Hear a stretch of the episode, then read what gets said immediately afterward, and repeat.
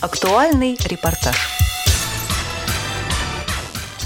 Что объединяет футбол и китайскую гимнастику цигун?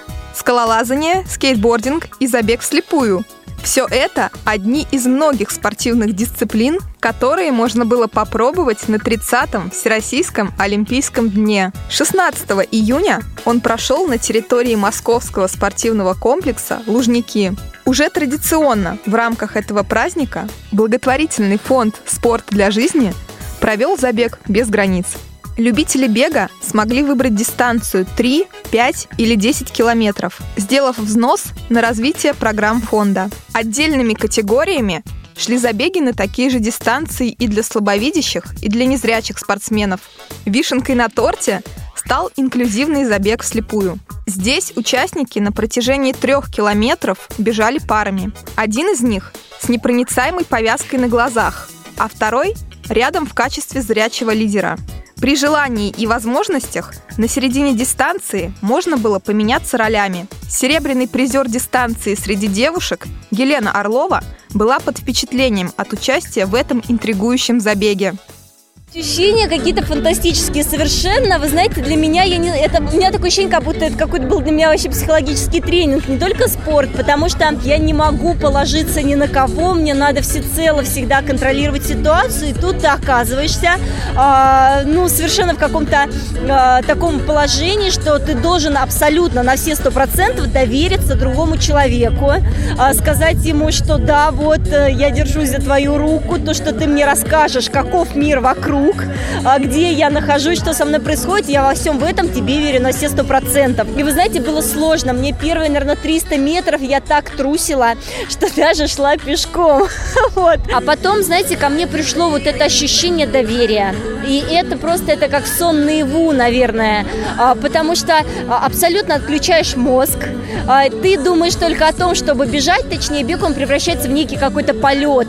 А человек, который рядом с тобой, он тебе просто говорит, что осторожно, лежачий полицейский. Э, сейчас мы с тобой немножко вправо свернем. Так, обгоняем, обгоняем, притормози, здесь поворот. То есть он все тебе рассказывает. И это, знаете, это такое классное ощущение для людей, у которых гиперответственность. Незрячий спортсмен Петр Галушкин победил в категории 5 километров. Петр приехал из подмосковного Орехова-Зуева. Уже четвертый год он участвует в проекте «Марафон в темноте», раз в неделю занимаясь в Москве. Старается как минимум раз в неделю бегать и в своем городе. Вместе с волонтером-лидером он преодолевает дистанцию, держась за паросвязку. Это крепкая веревка, сложенная в виде цифры 8. И именно к пяти километрам я готовился уже несколько месяцев. Буквально две недели назад мы бежали здесь же в Лужниках на красном забеге. Там был забег не, не на результат, там довольно было много народу на старте, поэтому там был результат гораздо хуже. Чем я, в общем-то, очень доволен, это своим именно временем, 27-49. Я даже не планировал так быстро, планировал ну, хотя бы выбежать из 30. Но вот здесь вообще очень важно именно сопровождающий волонтер-лидер, это называется в проекте. Волонтер-лидер, помимо того, что проводит меня или любого другого там незрячего или слабовидящего человека по дистанции, он еще ориентирует именно по темпу.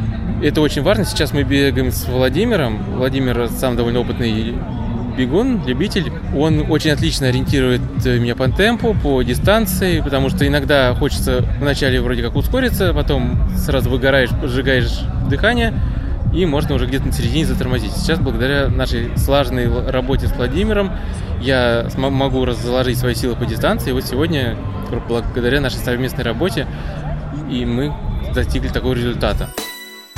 Участвовали в забегах и профессионалы спорта слепых.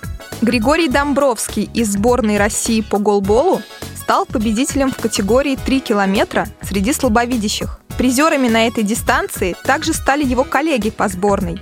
Григорий поделился, что они намеренно усложнили себе задачу, пробежав по Лужнецкой набережной непривычным для себя способом. В принципе, я бегаю так же, как Эдуард и Юрий. Вот мы выступали в категории для слабовидящих.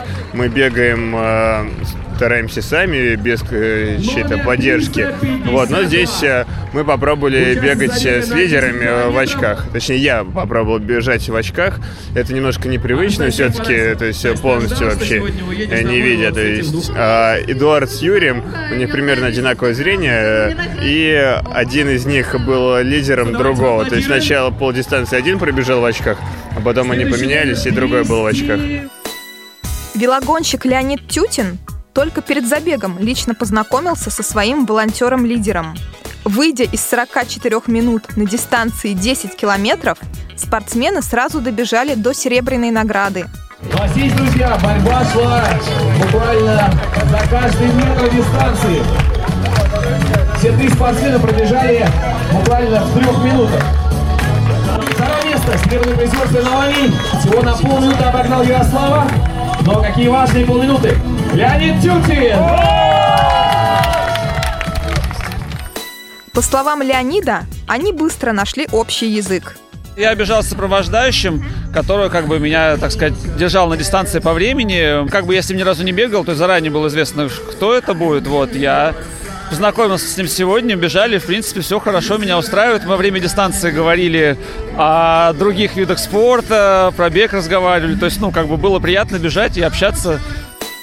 Учредитель фонда «Спорт для жизни» Юлия Толкачева поделилась, как проходят тренировки перед такими мероприятиями. По ее словам, еще до тренировок волонтеры-лидеры проходят обучение. Там им рассказывают об особенностях взаимодействия с людьми, у которых есть нарушения по зрению и слуху. У нас в проекте «Марафон в темноте» проходят еженедельные тренировки в которых принимают участие люди с ограничениями по зрению и слуху. Вот, э, мы обучаем специально для этих процессов волонтеров, и они вместе на тренировках э, готовятся к беговым стартам. Все зависит от того, с каким спортсменом он бегает и занимается. Есть у нас, допустим, ребята и девчонки более подготовлены. Естественно, лидер должен быть ну, процентов на 30, на 40 лучше готов. Да? Есть, допустим, там те, кто начинает только, и лидер, если он тоже начинает, как бы они начинают вместе развиваться физически. Материал подготовили Ольга Лапушкина, Илья Тураев и Иван Черенев. До новых встреч на радио ВОЗ.